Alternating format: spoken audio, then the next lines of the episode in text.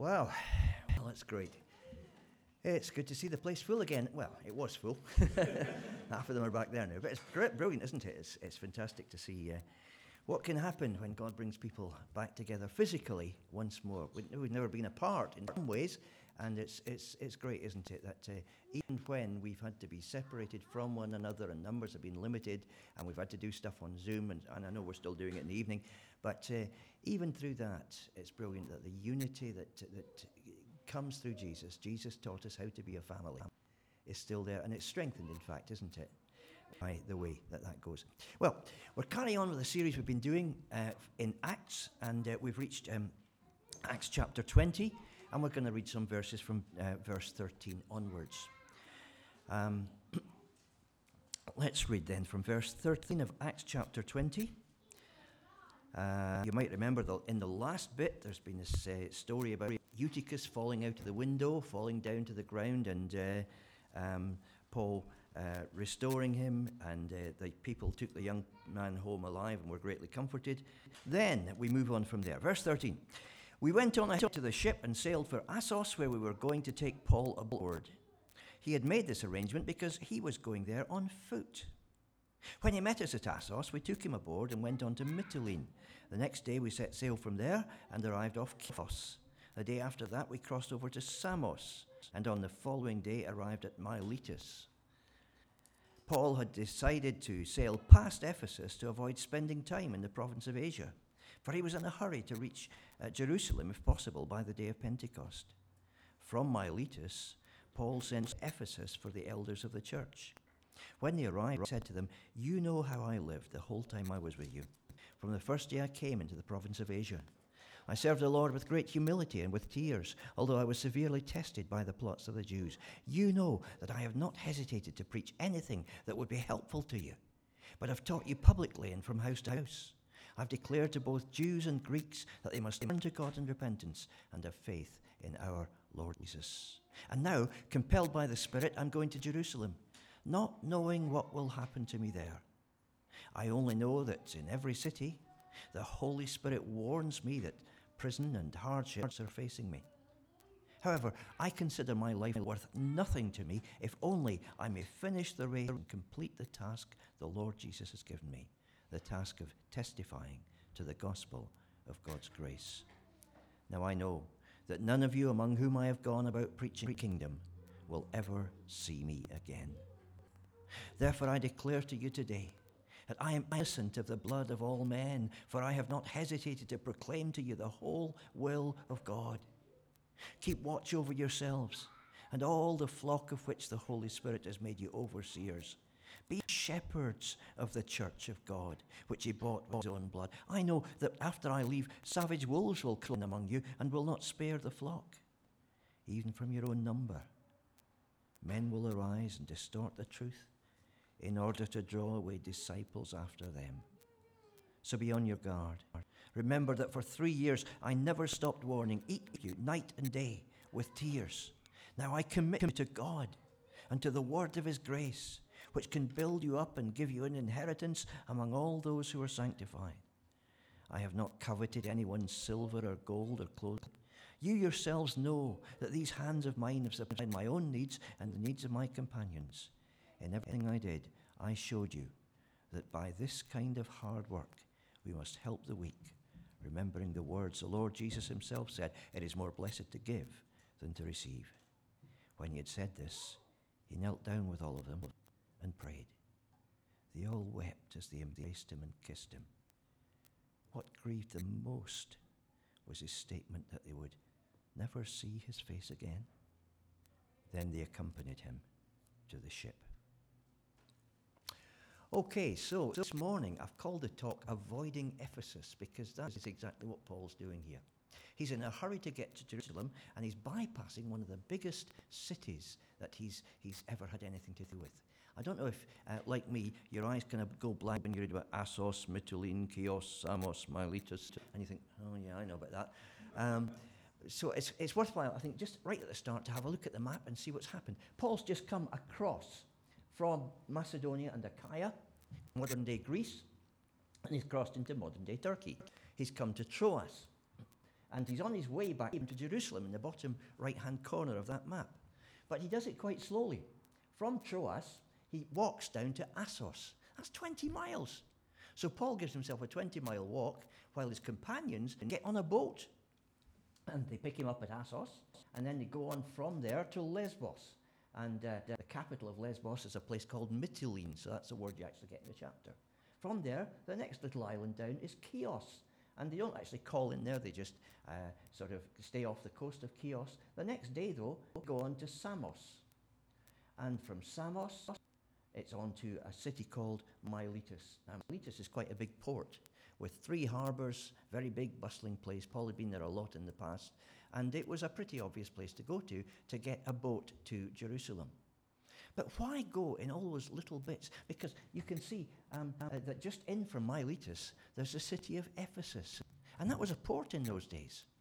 And the way to go, if Paul had wanted to get to Jerusalem in a hurry, would surely have been to go to Ephesus, just hop on a boat and go straight to Jerusalem. He doesn't do that. Why? Well, one reason is he wants to talk to these people here, uh, the Ephesian elders, to whom he's got some things to say, because he doesn't think he's ever going to see them again. But he could have gone to Ephesus to do that. Why didn't he do the obvious thing? Supposing last week you'd wanted to go from Exeter to London by train. There are two ways you could do it. Uh, Ashley knows more about this than I do. But there's a line that goes through uh, Waterloo to Waterloo. And as you can see, on uh, Saturday the 17th, the de- departing at 7.25, you would arrive in 3 hours and 24 minutes. And you'd have stopped at every little station on the way through. Feniton, St James, all sorts of different places that you wouldn't want to stop at, and you'd eventually get to London and think, uh, is it time for my old age pension yet? Um, because it just takes so long. And there's another journey that you can do which goes the other way to Paddington, and this one departed at 7.53. Oh, you get 20 more minutes in bed. Not bad. And it arrives in 2 hours and 15 minutes. So an hour and 9 minutes. Now, what Paul was doing was the equivalent of taking the Waterloo train rather than the sensible one. So why was he doing that? Why did he want to stop at all of these little islands? Why would Paul want to avoid a city where, first of all, he had lots of friends, because he'd been there for nearly three years, you might remember, where he'd stayed so long and built so many contacts and had so many things he wanted to remember, and third, where he'd had remarkable success. Do you remember him taking the lecture hall of Tyrannus earlier in our series and uh, lecturing there through the day, and people from all over the province of Asia coming, hearing the gospel, and being converted? Why would you want to avoid that city? Well, there are various answers. Um, Ephesus was a massive place. This is just a slide from a lecture series I do on Ephesus in Bible school sometimes. I just have a few facts about it. It was the second largest city of the empire after Rome. It was a busy port. Uh, it was the end of the Silk Road from the Middle East and from Asia, where silk precious uh, fabrics were brought to the port of Ephesus to be shipped straight to Rome. It was, it was one of the most important places in the world. It was the metropolis of Asia, everybody called it. And that meant wherever you went throughout the province of Asia, all of the, the milestones told you how far you were from Ephesus. It's like Paris in France, you know. In France, they say all roads lead to Paris. Well, in the province of Asia, all roads led to Ephesus. It was a chief city of the Lycus Valley. It was a center of medicine with a massive academy, and some of the greatest doctors of those days, Rufus and Soranus, came from there. It was where the common games of Asia was held every four years, not like the Olympics, dotting about here and everywhere, and now in Tokyo. No, it was always in Ephesus because it was such an important place. And so you could go on down. Why would Paul want to avoid a city like that? Well, I think the answer is, is, is, is maybe more than one thing. Maybe there were three reasons. The first thing is, I think he was in a hurry. He wanted to get to Jerusalem quickly. And uh, that was for various reasons. First of all, the vow had to be kept. He had made a vow back a few chapters before in Cenchrea on, on the other side in Greece. And th- this vow involved shaving off all his hair. Now, probably the kind of vow it was meant that that hair had to be taken within a certain period of time and left in the, on the altar in the temple in Jerusalem. Hmm. And so he was in a hurry to do that before he was out of time. Second, there was money that had to be delivered. Paul had been having an enormous collection around all of the churches. You read about it in Corinthians, for example, uh, for the poor Christians in Jerusalem. And he was taking a lot of money with him, and he wanted to get it to Jerusalem in a hurry. Um, That's why, if you, you look back at uh, verse 4 of the chapter, he was accompanied by Sopater, son of Pyrrhus from Berea, Aristarchus and Secundus from Thessalonica, Gaius from Derbe, Timothy also, and Tychicus and Trophimus from the province of Asia. People from all of the different churches that had given money were there just to make sure that none of it went missing and to make sure that Paul wasn't sort of hit over the head some night in a, a, a, a dark alley and lost the, the lot. Were a lot of people there. Because how do you transfer lots of money in those days? You send a lot of people with it. and so maybe that's another reason that Paul didn't want to hang about. He wanted to get past, he was in a hurry. But second, I think uh, more than that, um, he knew that Ephesus was a dangerous place. He'd probably been in prison there for quite a long time. We read between the lines of Second Corinthians a couple of weeks ago and, and, and saw that that was the case. That Paul was in, was in a situation where everybody seemed to be against him. You might remember that slide, this slide from that talk, where we talked about the, the pagans were against him, the Jews were against him, and even the Christians turned against Paul, or some of them anyhow. And Ephesus was a pretty dangerous place. He still had lots of enemies there, and so he might not have wanted to spend too much time there. But another reason, oops, come on, that's it. Oh dear, I don't know what's happened here, but sorry. Another reason I think that he didn't want to spend time in Ephesus was he didn't want to be distracted. He needed time alone. And that's why he walked, I think, from Troas down to Assos, 20 mile walk on his own, because he needed some time away, even from the guys who were with him. Perhaps to think out what he was going to do next. Perhaps to think about what he was going to say to the Ephesian elders. Perhaps just to prepare for the experiences that lay ahead of him, because he'd been having all of those, those uh, prophecies given to him that there were hard times and imprisonment ahead. He had to get himself ready. Uh, Matthew Henry, the great commentator of the uh, 17th century, said this about this passage In doing God's work, our own wills, those of our friends, must often be crossed. We must not spend time with them when duty calls us another way. And so Paul decided, for all of those reasons, the only thing to do was to avoid Ephesus and to go in bits and pieces down through the islands until he got to Miletus. And then from Miletus, he'd call the elders of the church in Ephesus and uh, the surrounding area, and he'd get that group of elders together and he'd give them his final talk to them. So avoiding Ephesus allowed him to meet with them in Miletus, and that's really what he was doing here. But this passage isn't just about avoiding Ephesus, it's about reminding Ephesus to, about reminding them what he had been to them, what he had taught them, what example he'd shown them, and what he'd left with them. And there was a reason for reminding him, and that reason was that to warn Ephesus as well. It wasn't all going to be plain sailing. Just because God had brought them all into an incredible family, broken down the middle wall of partition between the Jews and the Gentiles, and made them all one, it wasn't necessarily going to stay that way unless they worked it. And now he wasn't going to be there to help them anymore. They had to take the responsibility of leadership, these guys in Miletus, for themselves. So let's look at the reminding bit and then the, the um, excuse me, the, the, the warning bit.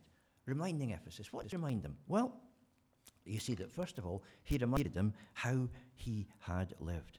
And he, he starts off by saying, um, we're not too sorry. He starts off by saying, You know that I have not hesitated to preach anything that will be helpful to you. I served the Lord, verse 19, with great humility and in tears. And that's how service is effective.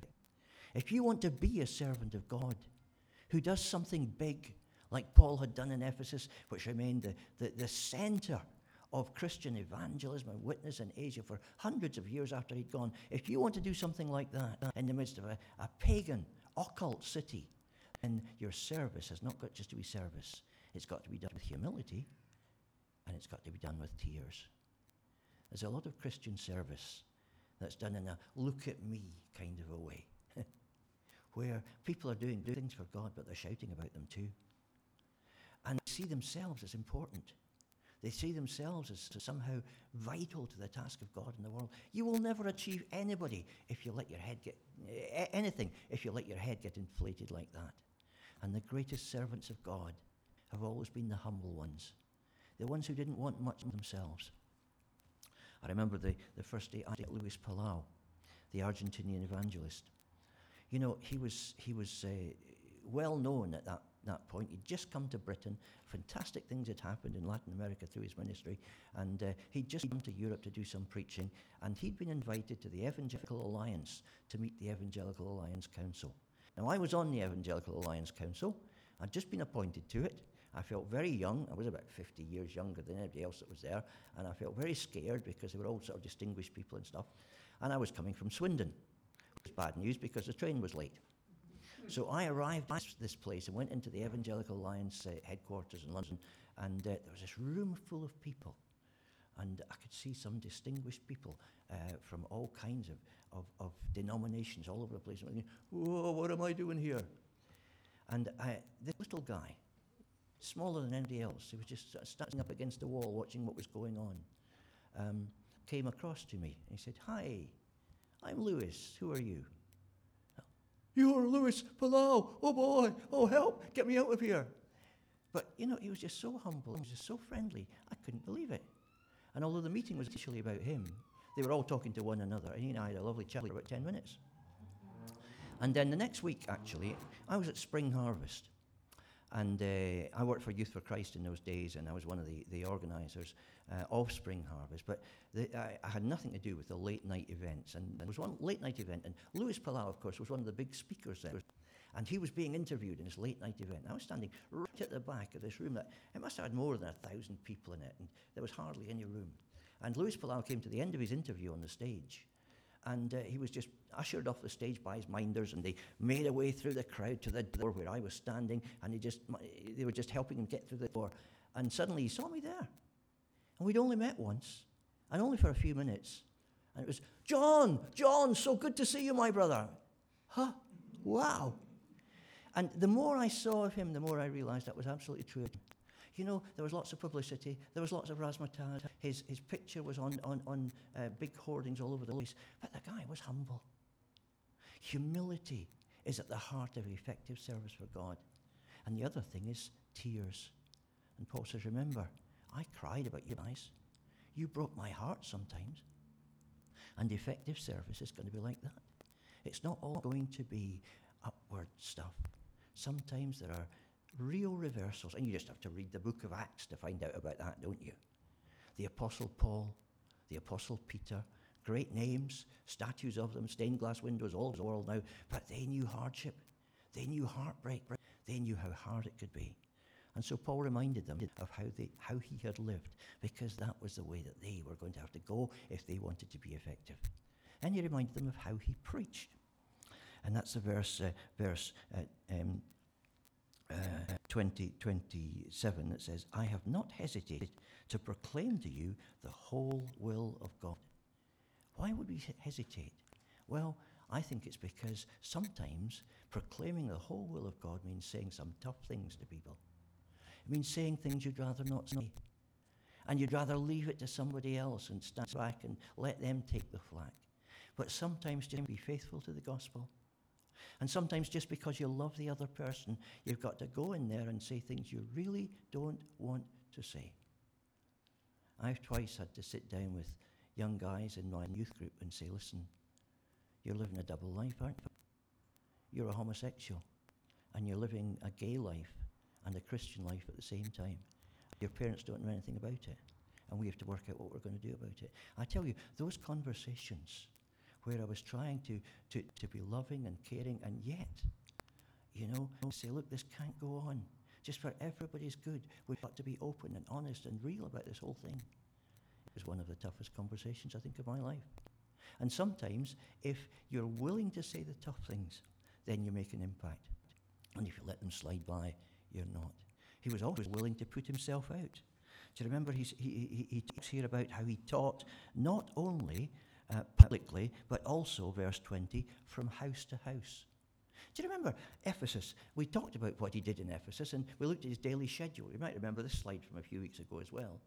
From uh, 6 o'clock until 11 o'clock in the morning, he'd be at work with Aquila and Priscilla, probably, making tents, sails, that sort of thing. Then from 11, when Tyrannus gave up lecturing, he'd take over the lecture hall and do five hours in a lecture hall. It was pretty hot uh, already because it's full of hot air from what Tyrannus had been doing and uh, all of the people have been in there. And so until 4 o'clock, he was teaching in the lecture hall. And from 4 o'clock until bedtime, he was teaching from house to house. Now, I'm sure he took a time off for an ice cream occasionally. But nonetheless, you can see just how hard he was working. And so he, he, he talks about this and says, You know that I kept on going that way. And the, the, John Stott commented about this that it made 3,120 hours of gospel argument. But that's just in Tyrannus' lecture hall. There was all the other stuff he did, the uncounted stuff. And sometimes it's not the public things you do in ministry that cost most and bring the most effective results. Sometimes it's a cup of tea with somebody, the quiet chat by the side of the road, the time when you get up in the middle of the night just to rescue them when their car's broken down, or whatever. Those kinds of things can make an enormous impact for God. And so there are two sides to it there's a public side and there's a house to house side. But that's not all that Paul talks about. He also talked about what he said. He talks about the gospel he preached, and he talks about three things in it. This is, is I shouldn't have brought such a small Bible, I can hardly read it here. Um, this is uh, where he talks about the message uh, that, that, that, that, that uh, he, he, he has been teaching them. And he says, uh, I have declared in verse 21 to both Jews and Greeks that they must turn to God in repentance and have faith in our Lord Jesus. Three things in there, aren't there? First of all, it's a message about everybody. It's about everyone, Jews and Greeks. Everybody belongs in the church of God. Second, it's a message about this thing is not clicking properly. It's a message about turning round about repentance, about going in a different direction.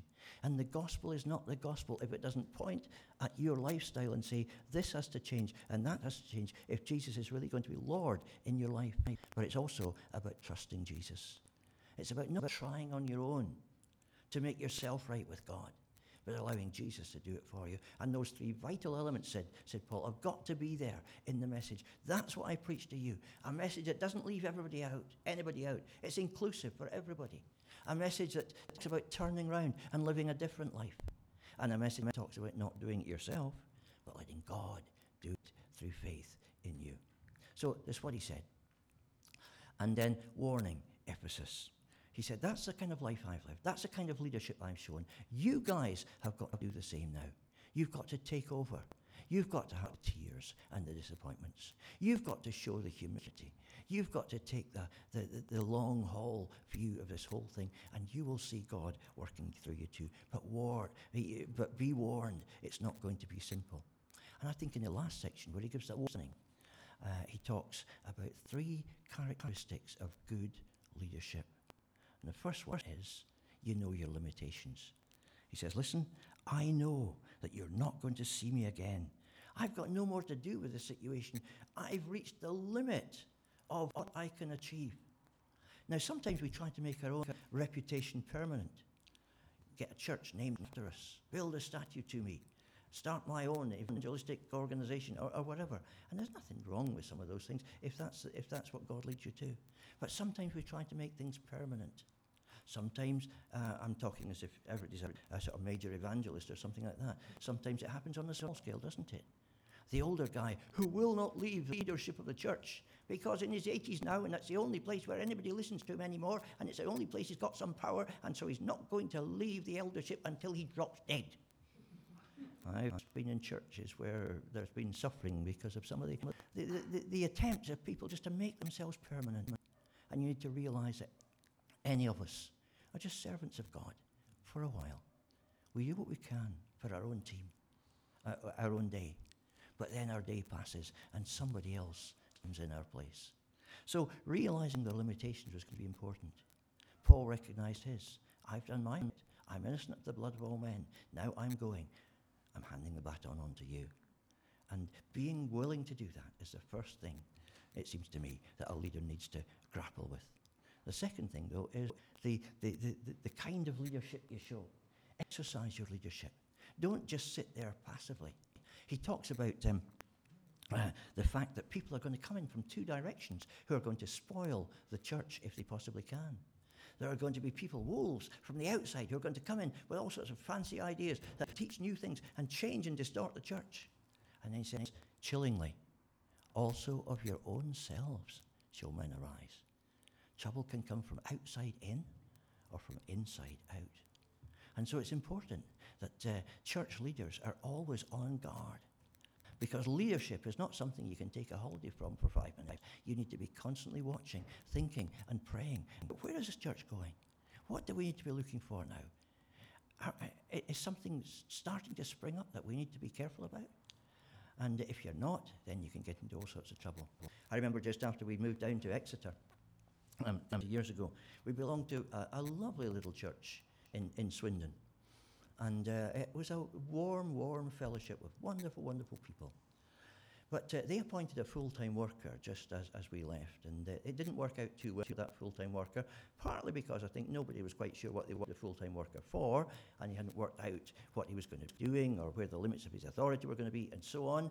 And he passed on quickly. And I remember they came and, and talked to me about it and said, Can we talk to you about, about uh, finding a new full time worker and what we should look for this time? And I'm not always very rarely right, but on this occasion I think I was. I said to them, Look, I don't think you need a full time worker. What you need is to take up the burden yourselves for a while and work out what you're really looking for. And then when you know then God will lead you to the worker that you need. And he said, No, actually, we'd be good used to having somebody else do it, and so we think we should appoint a full time worker. And so actually, they appointed a guy who was a disaster. He split the church. There was immorality, including himself, uh, that, uh, that uh, caused all sorts of pains and hurts that still haven't been healed many years later. And we still see many of those Christians. They're lovely Christians. They're warm people. They're good friends, and they will be for my lifetime but they're all in different churches because that church went downhill very, very quickly because the elders who had shepherded it for, for, for years were not exercising leadership any longer. And that can happen anywhere. So leaders need to know their limitations. They need to exercise their leadership. And third thing, you need to practice your love. I've said a lot about that in previous weeks, and uh, the clock's beaten us already, so I'm not going to say any more about it right now. But just to say that this is what Paul says, doesn't it? And the impact he left on them shows that he really had lived that way. Uh, they embraced him, they kissed him, and what grieved them most was his statement that they would never see him again. He'd become so dear to them. He'd not just been a preacher, he'd not just been a leader, He'd not just been a planner and a pioneer, he'd been one of their very best friends. And if we want to see God do things through us, that's the way it's going to have to be.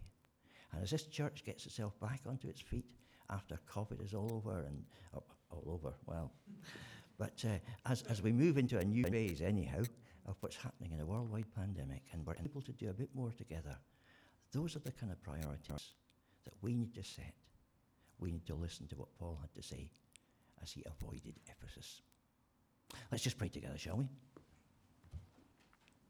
Heavenly Father, thank you for the impact that the Apostle Paul made. We wouldn't be here unless he'd done the work he had. We realize that uh, Acts is not written so that we can put him or anybody else on a pedestal. It's written so that we can learn from his example. And so we pray as we go into a period of greater interaction with one another greater openness in the world outside. You'll help us love one another and, lead one another and teach one another and encourage and nourish one another in all the ways the New Testament wants us to. We pray for our leaders who got the toughest balancing act of the lot. And we pray for wisdom and grace for them and the willingness to give themselves. And uh, we pray for ourselves that we'll have appreciation of everything that they put in and that you'll take this church and you'll help it flourish. And as the doors open up again, your word will go forth in new ways, not just in the words we speak, but in the very quality of our lives, so that people can see God is really with us. We ask it for your name's sake. Amen.